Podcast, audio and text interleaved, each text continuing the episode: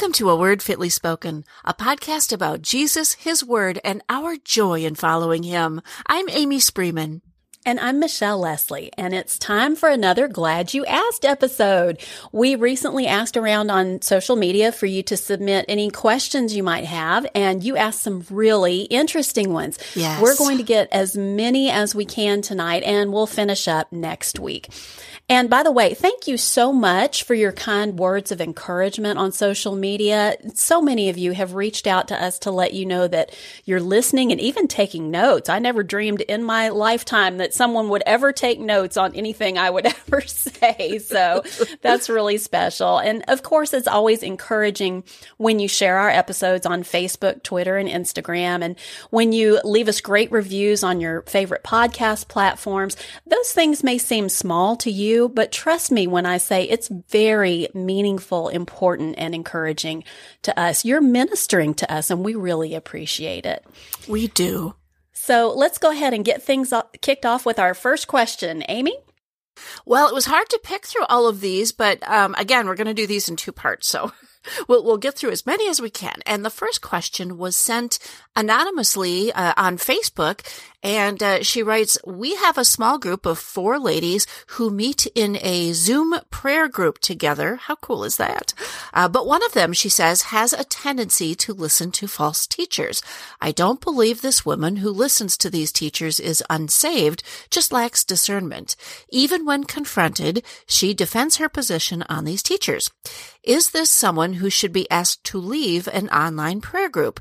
We are all in different churches, so there's really not one pastor we could bring this to.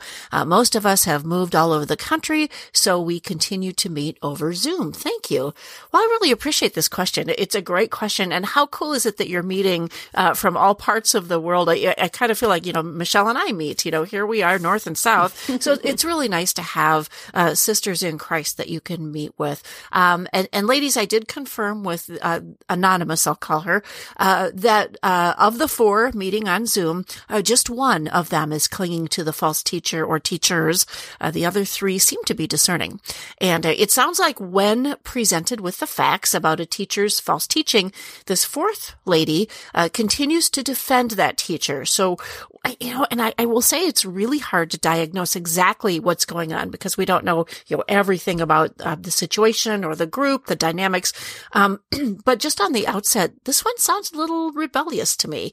And I know many well-meaning women like her. Uh, you know, I can, I can point to a few that I know personally. And so when you do for instance, an entire presentation comparing the red flags with scripture. You know, you can, you can go to all these lengths. You can have all the scriptures lined up and, and, uh, all the, you know, the quotes from the false teacher, the teachings, whatever it is. There are still going to be some who will say, well, you just don't like, you know, fill in the blank, whoever it is. And that can be very frustrating when you've gone to all that effort to make your case. And of course, it's not a matter of whether we think this teacher is charming or friendly or helpful once in a while. But the bottom line is false teachers are false teachers. And God tells us exactly what we must do. In this case, mark and avoid the false teacher. So for Anonymous, the question becomes, now what? Well, before we get to that, the what, the next steps, let's look at the why. Um, and we don't really know why, but for whatever reason, this lady who is deceived is still very willing to participate in her own deception, it sounds like.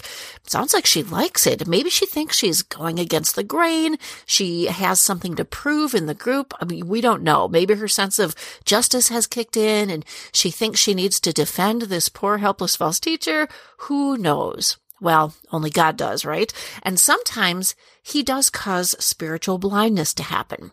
Let's take a look at a couple of scriptures. Uh, Corinthians chapter 4, uh, verse 3 and 4 says this. And even if our gospel is veiled, it is veiled only to those who are perishing. In their case, the God of this world has blinded the minds of the unbelievers to keep them from seeing the light of the gospel of the glory of Christ, who is the image of God. Now we hope that this lady uh, who is deceived is not perishing. We don't know, but we hope that she's saved and um, just not willing to learn yet. But let's look at another verse. John twelve forty says, He has blinded their eyes and hardened their heart, lest they see with their eyes and understand with their heart and turn and I would heal them. Now here in this quote, uh, this is a direct quote from Jesus himself who is quoting Isaiah and he is directing his comments in this verse to the Pharisees who were religious but spiritually blind. They thought they were saved, but boy, they, they really were off. So back to how God is dealing with your friend Anonymous. Uh, you know, the truth is she is blind, whether it's because, you know, the time is not right for God to lift those blinders yet in his schedule, his divine schedule, that's his, or you know, whatever the reason, his timing in this is for his glory alone. And it's not up to us to make the case and argue like lawyers in a courtroom. It is the Holy Spirit's job to enlighten uh, these deceived people. So what can we do about this? I mean, we've already made our case. We've already, you know, brought this up. Well, if we're all studying the word together and praying together, Anonymous, I would keep doing that if you're so inclined. Keep sharing the truth. She needs it, clearly, uh, not just as it pertains to false teachings, but about everything. So when you pray, you know, you, you need to keep doing that and make your walk in this Zoom gathering as worthy as it depends on you by showing her love and kindness and of course scripture. And if she brings up the false teacher during one of your meetings, just say, well, you know how we feel about false teachers, so let's not bring her into this discussion, but do pray for her and pray with her and ask God. Now, this is in your own prayer time. You'll, you, you don't want to be, you know, directing your prayers at her. You're praying to God, right? So in your own prayer time, though, ask God to soften her heart toward him. And if need be, and, and here's kind of a sticky thing, ask him to soften your heart too towards her and give you the wisdom for each and every Zoom meeting that you're going to have with her. And that's what I, I think is a good, wise way to go, Michelle. Do you have anything you'd like to add? I completely agree with your advice, Amy. I think that's very, very wise counsel that you gave her. The only thing that I would add in there is do a good study of John chapter 10 to Anonymous. Mm. Uh, do a good study of John chapter 10 and Uh, you know, we, like Amy said, we hope that your friend is actually saved, but we need to consider what John 10 says that Jesus says that his sheep hear his voice and they will not follow the voice of a stranger. In other words, they will not follow false teachers.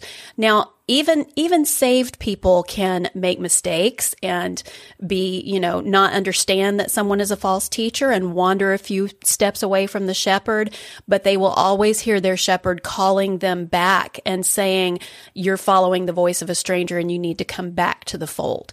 And so you know we want to be careful about assuming that she's not saved, but we also want to be careful about assuming that she is saved. So I would, um, you know, I would encourage you when, when the four of you do have conversations and things, and maybe you do need to add maybe a little bit of study of scripture into the prayer time, the prayer group um, I would encourage you to talk about the gospel, to discuss the gospel, you know, from beginning to end, like you're presenting the gospel uh, to her or to someone else, or discuss y'all's understanding of the gospel, things like that.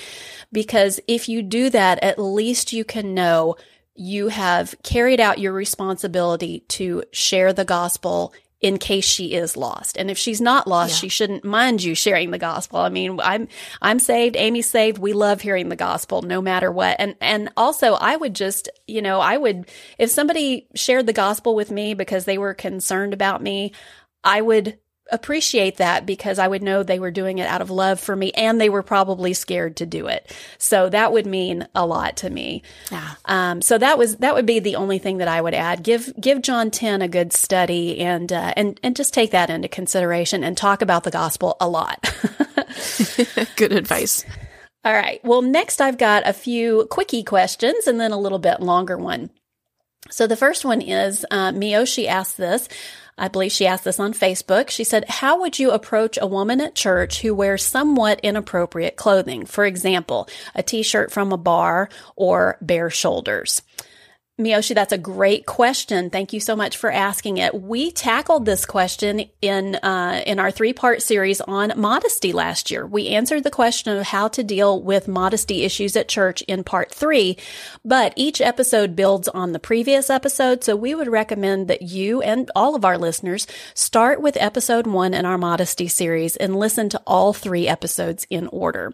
And of course, we'll put the link in the show notes for you um, so that you can do that. And then uh, once you've done that, make an appointment with your pastor to discuss your concerns and to get his input and advice on the best way to handle the situation in your particular church. So I hope that'll help you, Miyoshi.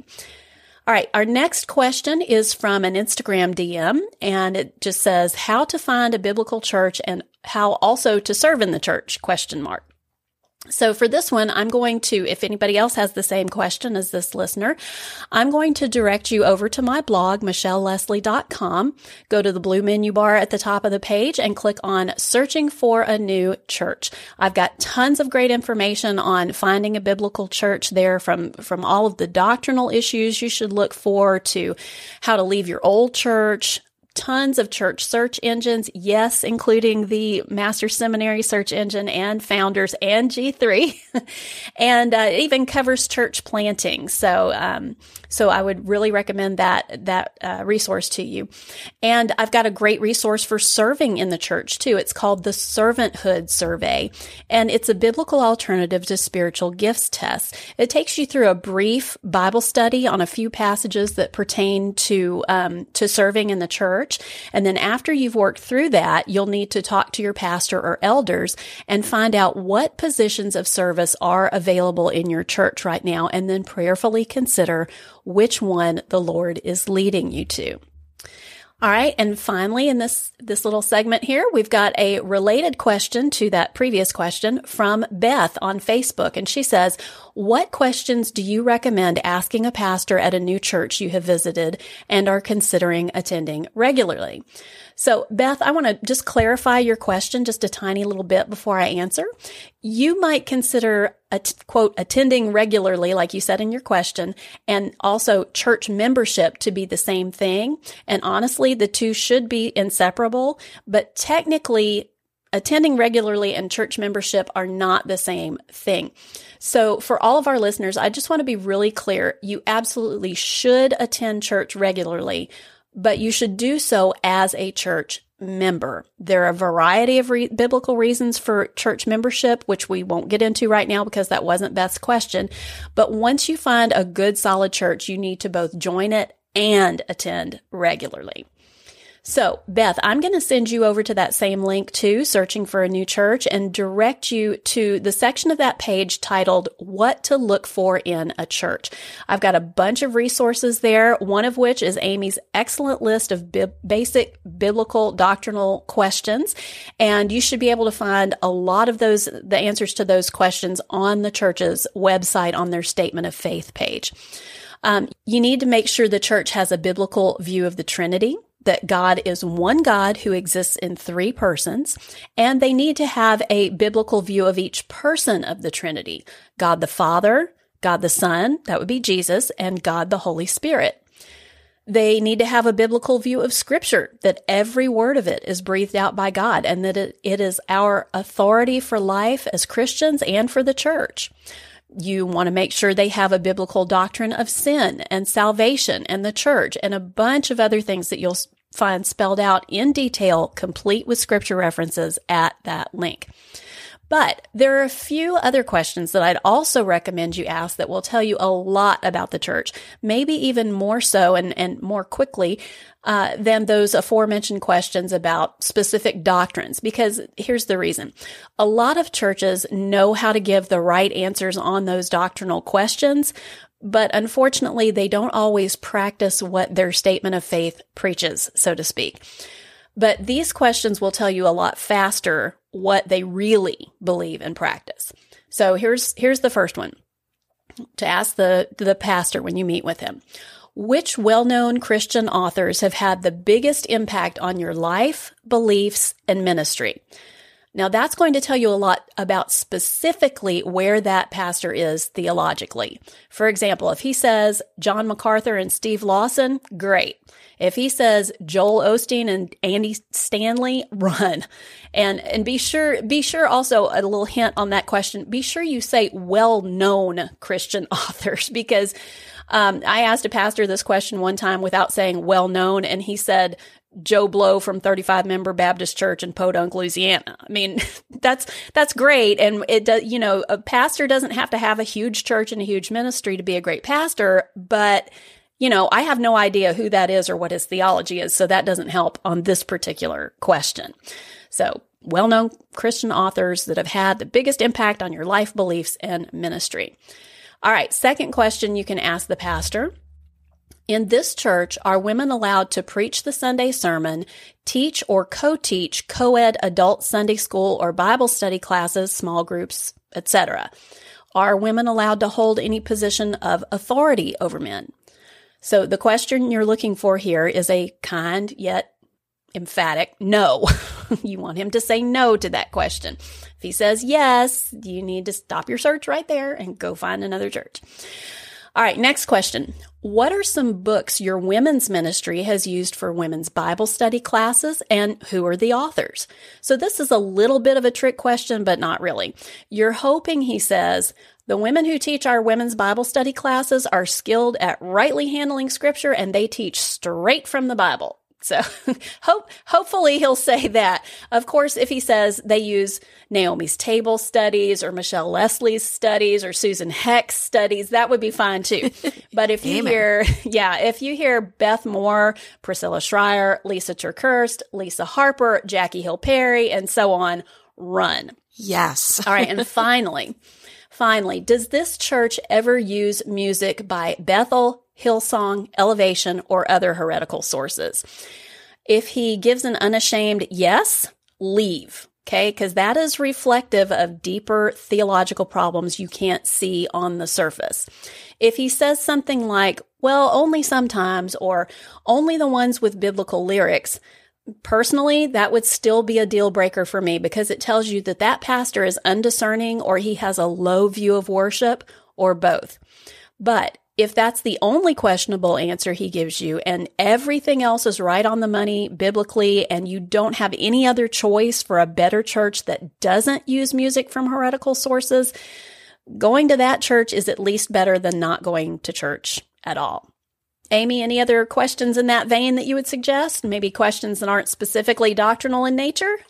No, I mean you hit all the big ones. Uh, you know, I, I thought about you know beyond uh, though. I mean the the you did great on the the big ones. I thought, well, you know, how do you help your members grow? What is discipleship like at your church? What teaching materials do you use generally? Um, not just in women's ministries. You know, where does where do those come from? How do you research speakers and teachers? Or um, when someone expresses a concern about a teaching, what is your how do you handle it? How do you proceed? How do you uh, how do you discern uh, good teaching from bad teaching? Do you use the internet to look up things? You know, that kind of thing.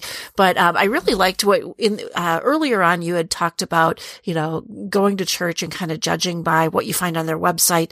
And uh, I would I would caution listeners too, like you said, to really watch out for seemingly doctrinal sound uh, statements of faith because uh, believe it or not even um, churches like lakewood church where joel osteen teaches at least at one time had what sounded like a doctrinally sound statement of faith. So i played a little uh, fun little game one time a little contest on my blog. I, years ago I, I took some statements of faith from well-known heretical churches and put them out there. And uh, you know guess who this is without googling it? I just did some screenshots.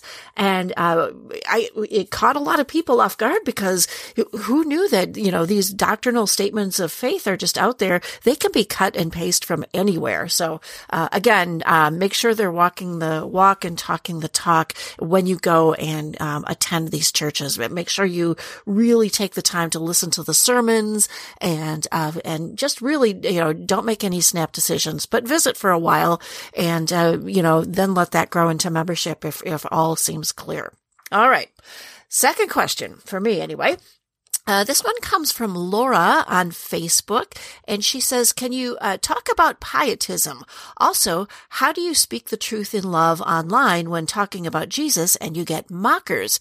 Is that when you don't even engage, or do you still give them the gospel? And related to the pietism question, what exactly is fruit? Would fruit be taking care of parents or being a prayerful wife? I'm fruit checking myself, but I'm not sure I see it. That's why I'm asking about pietism. All right, there's a lot to unpack here, Laura. Thank you so much, though, for uh, writing all this to us. Uh, first of all, you're probably wondering, listeners, what is pietism? Well, uh, isn't it just you know people acting pious? Well, sort of. Um, excuse me. Pietism is a movement within Christianity that really focuses on our individual holiness and a consistent Christian life with you know d- different Christian uh, disciplines. Well, what's wrong with that? It sounds holy. Well, it, and it's it's really interesting because we are called to be holy. Um, but the movement itself, the pietism with a capital P, started in about the 1400s, and eventually uh, it kind of grew uh, into you know Lutheranism, Swedish Lutheranism uh, adopted these uh, these practices, and right now it's it's kind of morphed into the Methodist movement. Um, interesting stuff. I'm going to put a link in our show notes so that you can read more about the history of it. But basically, uh, the Pietism movement is about doing good works to produce fruit. And the early Pietists uh, encouraged personal and small group Bible study, involvement in church leadership by laymen, and so forth, so that it would result in visible fruits of good works. And we we must remember that it is not our good works that cause good fruit, but it's the Holy Spirit and our faith in God that produces fruit. Good works can be done by anyone, really, um, atheist, anybody, whether they're saved or not. Taking care of your parents to the glory of the Lord is a wonderful thing. And being a prayerful wife is also a very wonderful thing. I'm glad you're doing that, Laura. Um, but we do want to be careful that we don't get into the habit of thinking that if I do this, then God will do that or he'll produce this in me. Now, um, one website that I like to follow is called Monergism, and I'm going to put a link in our website, but it says basically that the danger of pietism is a lack of full biblical assurance based upon the objective promises of God. I'm going to read a, a paragraph, if you don't mind, from Monergism uh, on pietism, and it says this. Though we all ought to wholeheartedly embrace and emphasize the importance of Christian piety, we must remember that piety is built on doctrine.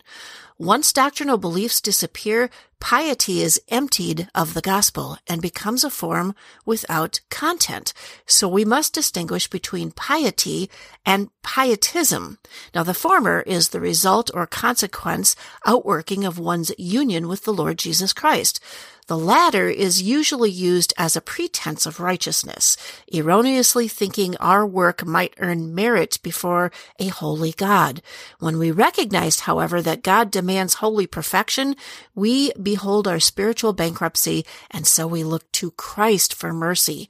Our work is then accepted in Christ, but in no sense meritus. So that's what uh, that's from monergism, and I, I really like that paragraph because it it kind of tells you a little, little bit of just a, a, nuance, a little bit of difference in our thinking about it.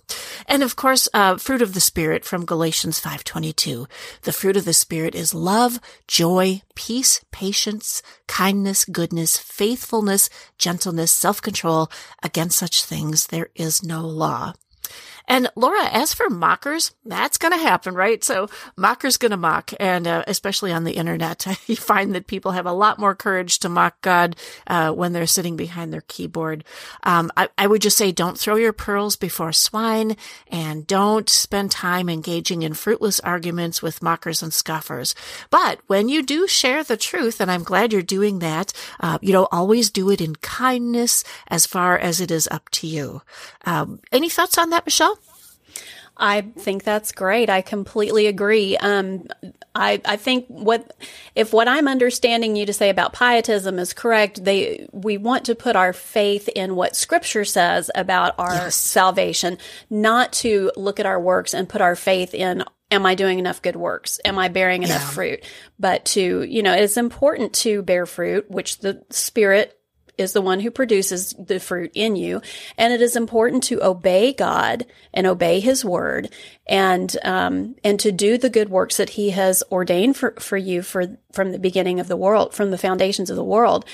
Um, but our faith needs to be in what scripture says, what God says about whether or not we're saved, whether, you know, how to be saved and, and things like this. So, because everything else is really subjective, but God's word is objective and we can 100% believe what God's word says about us and our salvation and Him and all of those things. So put your faith in what scripture says, not looking at your own works.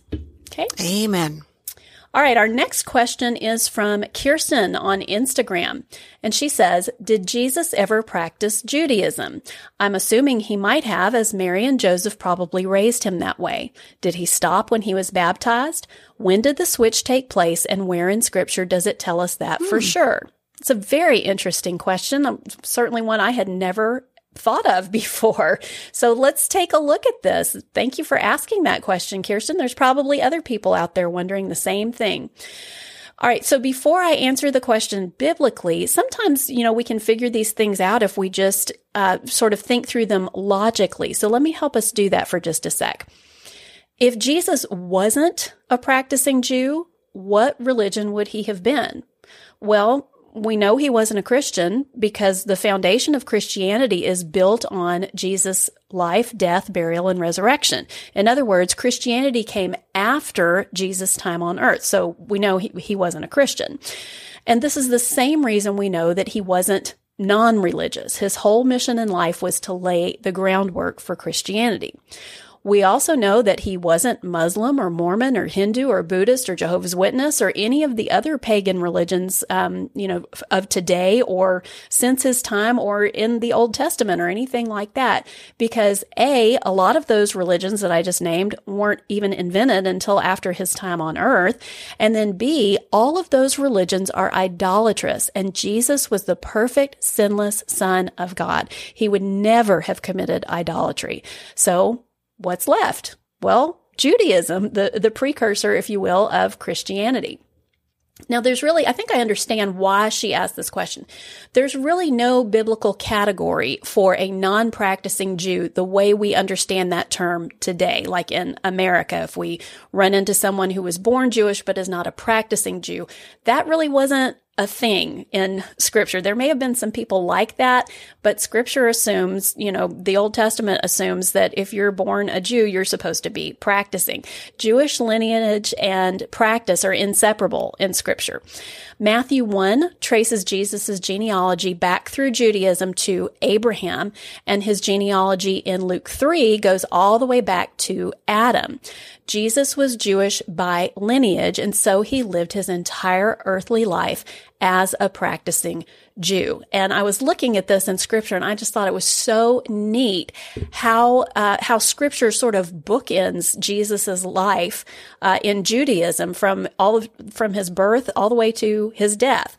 Uh, in Matthew 2, 1 through 2, it says, Now after Jesus was born in Bethlehem of Judea in the days of Herod the king, behold, wise men from the east came to Jerusalem saying, Where is he who has been born king of the Jews? For we saw his star in the east when it rose and have come to worship him. And then when Jesus was on the cross just before his death, Matthew 27, 37 says, and over his head they put the charge against him, which read, this is Jesus, the King of the Jews. So from his birth to his death, Jesus was a, a Jew by lineage and he was a Jew by practice. And in fact, it's not just that Jesus was Jewish. He had to be Jewish. He had to perfectly fulfill and keep God's moral, civil, and ceremonial law that God had given only to his people, the Jews. And Jesus did keep all of those laws and ceremonies. If you'll read the Gospels, Matthew, Mark, Luke, and John, you'll see that very, very clearly. Here are just a few examples of Jesus practicing Judaism. Luke 2, 22 to 24. And when the time came for their purification according to the law of Moses, this is talking about when Mary and Joseph were presenting Jesus at the temple. It says they brought him up to Jerusalem to present him bef- to the Lord. As it is written in the law of the Lord, every male who first opens the womb shall be called holy to the Lord, and to offer a sacrifice according to what is said in the law of the Lord, a pair of turtle doves or two young pigeons. Matthew 5:17 Do not think that I have come to abolish the law or the prophets. I have not come to abolish them but to fulfill them Jesus said. Then in Matthew 8 uh, Matthew 8 4 Jesus heals a leper and tells him this Go show yourself to the priest and offer the gift that Moses commanded for a proof to them. So he's He's abiding by the laws of Judaism there. Matthew 17, 24 through 27, we see Jesus paying the temple tax. John 2:23 is just one of the several mentions of Jesus keeping Passover. And of course, we also know that the Last Supper was a Passover meal. John 7, Jesus participates in the Feast of Booths. That's an Old Testament Jewish uh, festival. So, Kirsten, I would really encourage you and all of our listeners to study scripture about this. Study the Gospels, study the book of Hebrews, and it will really inform your studies of all those books if you'll study through the whole Old Testament. So, so you can see the proof in the Gospels and Hebrews that Jesus really did practice Judaism. In fact, he practiced it better than anybody else ever did because he's the only one who ever practiced it perfectly. Amy, anything else that you'd like to share on this? Well, I just love that question. It it uh, really makes you think. So yeah. thank you for asking that. Um, I, and I would say too, the first thing that popped into my mind when I, I heard you read it, Michelle, was uh, that verse you read in Matthew five seventeen about how Jesus said that he didn't come to abolish the law uh, and the prophets. In other words, he his purpose wasn't to abrogate the word or dissolve it or render it invalid or anything like that. He fulfilled it, which is so cool to think about. So uh, I I, I just love that question. Um, really appreciate all your answers as well. Um, all right, let's get to the third question that I have here. And uh, this is from Melissa. I believe it's on Facebook. And she wants to know, what do you think of the Passion Conference? From what I understand, it's a Southern Baptist thing, but they don't, don't they have uh, Word of Faith and Hillsong folks there? It doesn't seem biblical, but a local uh, Southern Baptist Convention church sent their college kids there. Any thoughts? Oh, yeah, I have some thoughts. so, um, and I think I wish the people sending children and young adults to these um, stadium filled youth events, these conferences would take the time to at least do a Google search to see what these kids are going to be uh, learning and, and experiencing at these conferences. Um, I will say that I've done a quite a bit of research and reporting on Passion, and this is a conference hosted by uh, uh, hosted by Louie Giglio. He's the pastor of Passion City Church in Atlanta. Um, if you haven't heard of that one, it's one of the big mega churches there in Atlanta. Passion is not just a conference, it's a movement, according to Giglio, and uh, not a very good one, I'm afraid. It is an ecumenical affiliation of some of the biggest false teachers out there who have ever been associated with the body of Christ. Associated, I say loosely. Um, and that sounds rather harsh, but believe me, you know, the apostle John admonishes us to test the spirits to see whether they are from God. Why does he do that? Well, because many false prophets have gone out into the world. And um, you could read more about that in First John 4, uh, right at uh, verse 1 there. And this includes testing the teaching of our Christian leaders to see if what they teach is biblical. Red flags about Louie Giglio and the others associated with that conference began popping up, for me at least in 2013. And even before that, Giglio promotes and teaches something called the New Apostolic Reformation and the Word of Faith movement's dangerous little God theology. In fact, we're all little gods. We can create things, we can speak things into existence, and so on and so forth. So, um, again, we'll put some things in the show notes about that. Um, he is widely recognized among his peers as an apostle with a big A, by the way, not a sent one apostle, little a, but a big one, like, you know, like the, the real apostles in the Bible that we read about. Um, and he's recognized by the apostolic network Hillsong. Um, and so that's just a few concerns. There are many more. Again, more links in the show notes. But yeah, I'd, I, would i would be very concerned if I knew that somebody in my neighborhood or my church or the church down the street was sending children there. What do you think, Michelle? Yeah, um, another aspect of of that conference is that there are, there are women teaching. This is a conference for um, college age students, if I'm yes. remembering correctly. And so these are young adult men with uh, with women who are preaching to them. Beth Moore has preached Correct. there. Yeah. Christine Caine has preached there. There are several other women that have preached there, and I believe Louie Giglio lets women preach at his church too. I know Beth Moore preached yeah. there at least once years ago. I haven't really kept up with with this, uh, you know, with Passion or anything, but um, except every year I see who all has taught at Passion, and it's it's it's a it's usually a bunch of false teachers and John Piper you know, that's that's usually what yeah, the, the slate speakers is. Well, anyway, I don't know, and that's that's a whole nother can of worms that didn't have anything to do with her question, really. But yeah, um, no worms tonight. I'm sorry to say, but really to the to the point you were making about about parents, um, you know, these are this is a conference for young adults, so you you may not have as much uh, influence over your college age students. They may not be living at home. Uh, they may be out on their own. But if you do still have some influence over your kids that are that age, even though they are young adults, um, do some research before you, and if, if your church is, is going to take the youth, you know, your, your teenage kids to this, um, definitely do some research before, whenever your church says, Hey, we've got a conference or a retreat or whatever that we're mm-hmm. going to take the kids to don't just trust that your pastor and your leadership have done their research. I mean, some, some pastors you can, you can trust like that. Most pastors you can't because they just get somebody who is well known and available and dynamic and that the kids will like and that's that's who they go with or they just trust the conference organization that the people that the conference organization puts on stage are doctrinally sound. You need yeah. to do your research. These are your kids. You are responsible for them. So do right. your research. And then just one other thing that I wanted to mention. She asked in her question something about she said, I understand it's a Southern Baptist quote thing. Um, I just wanted to say there, the Southern Baptist Convention has a lot of problems, but this particular one is not a problem with the Southern Baptist Convention. I mean, there there are a lot of Southern Baptist churches who send their kids to Passion, uh, or who participate, you know, take a trip and go to Passion or whatever.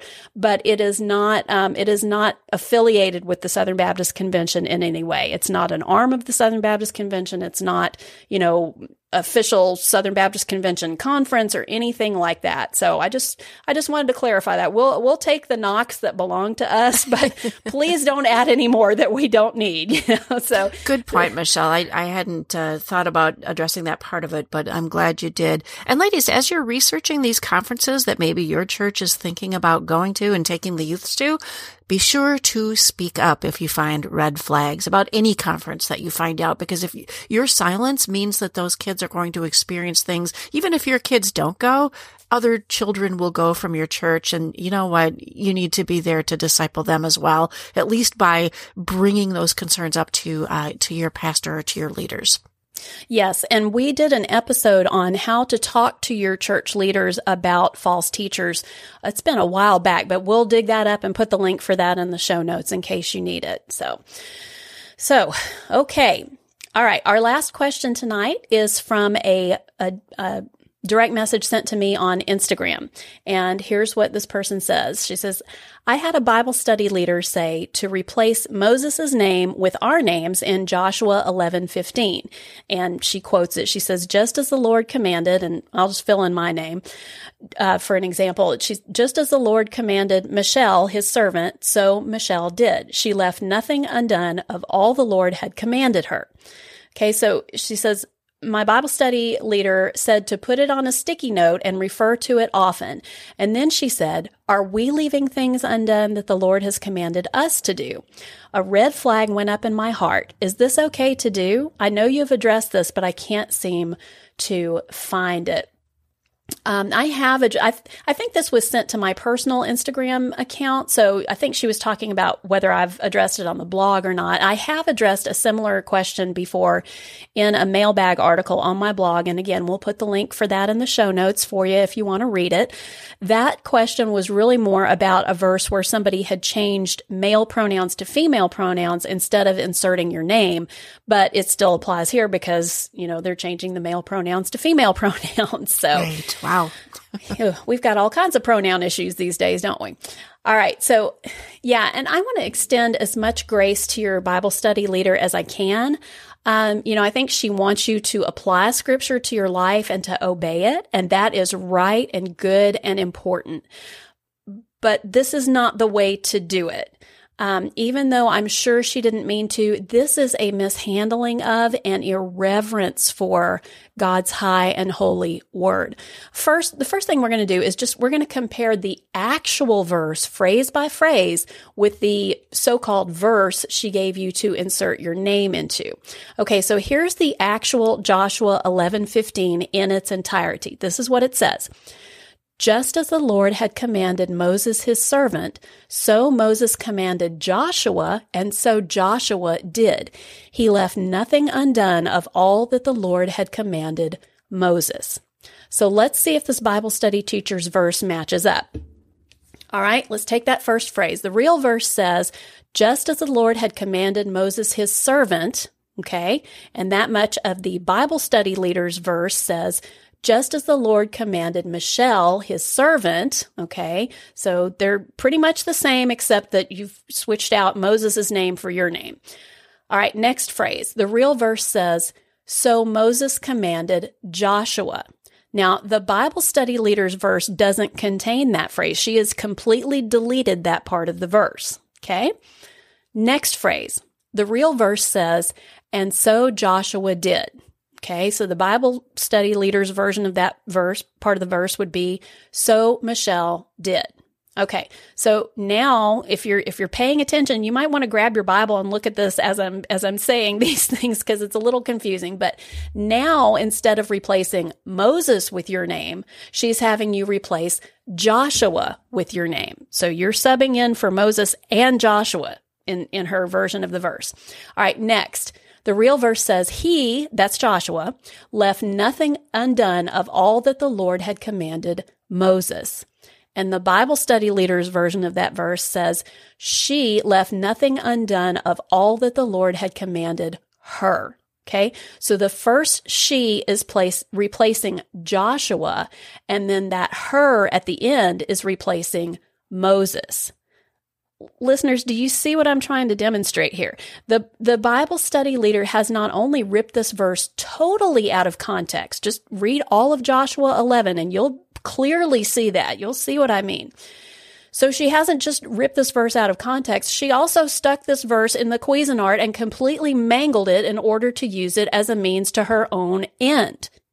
Do you see how arrogant and self centered and man centered and idolatrous that is?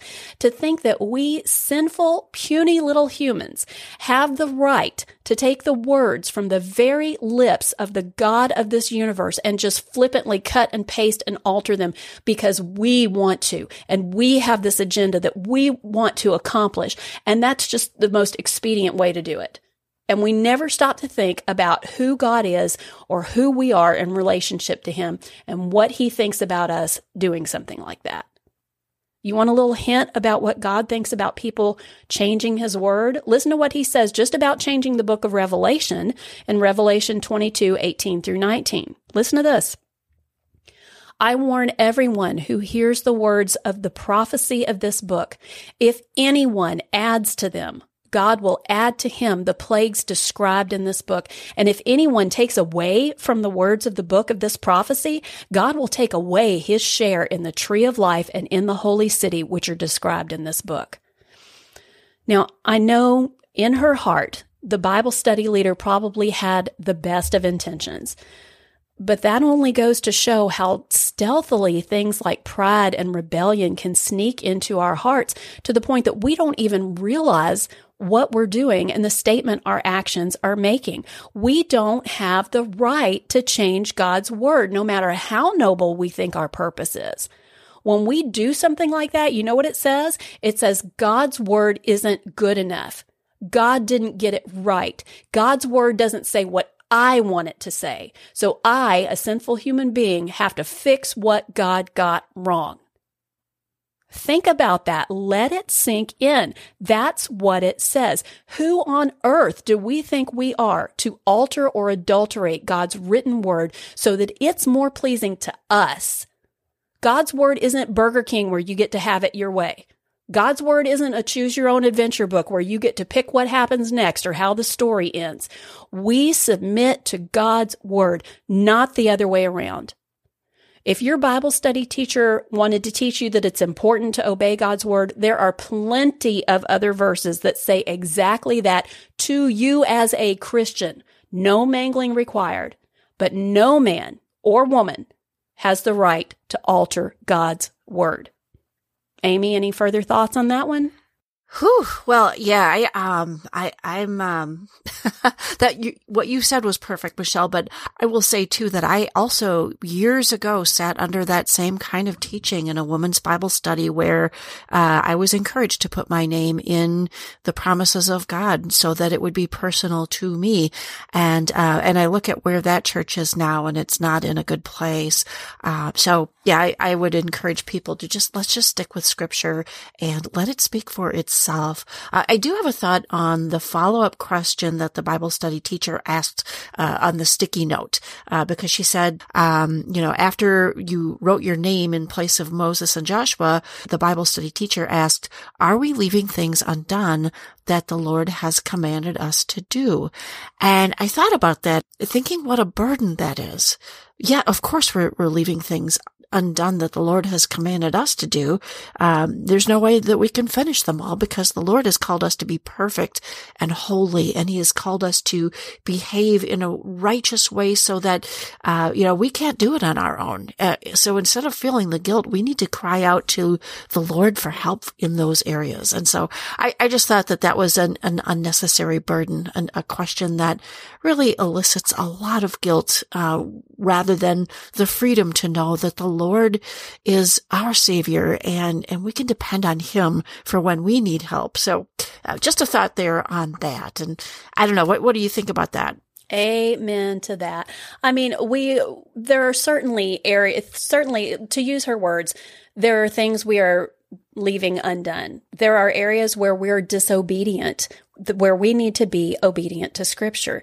And it's perfectly fine to ask the Lord to reveal those areas to you and to convict you of those areas of disobedience and, and to give you wisdom and to help you resist temptation and all that. We should be doing that. But we do need to remember that we are never going to be perfect this side of glory. And we, you know, the Lord is there to help us grow in holiness and to grow towards Christ likeness but there is mercy and grace for when we fail. And when we run back to Him in repentance and faith in Him, He is always there with open arms to cleanse us and to make us right with Him again. So absolutely, you know, be in prayer. And look, if you want to write something down on a sticky note and put it on your mirror, copy a verse word for word out of the Bible, out of a good translation, yes. please. don't, don't copy something down that somebody else made up. You want to memorize God's word and keep God's word in your heart, not your Bible study leader's verse that she made up. So we, we want to have God's word in our heart. Amen. Well, that is going to do it for this episode of A Word Fitly Spoken. We will get to more of your questions next week. Don't forget to leave us a positive review on your favorite podcast platform and stop by a wordfitlyspoken.life to support us on PayPal or Patreon or to have Amy and me come and speak at your next women's event. We would love to do that. Ah, we would. Yes, and, and we hope that this program blessed you. And uh, remember, the show notes today are going to be packed full of resources you're going to want to check out. And until next time, turn to scripture for the answers to all of your questions and walk worthy.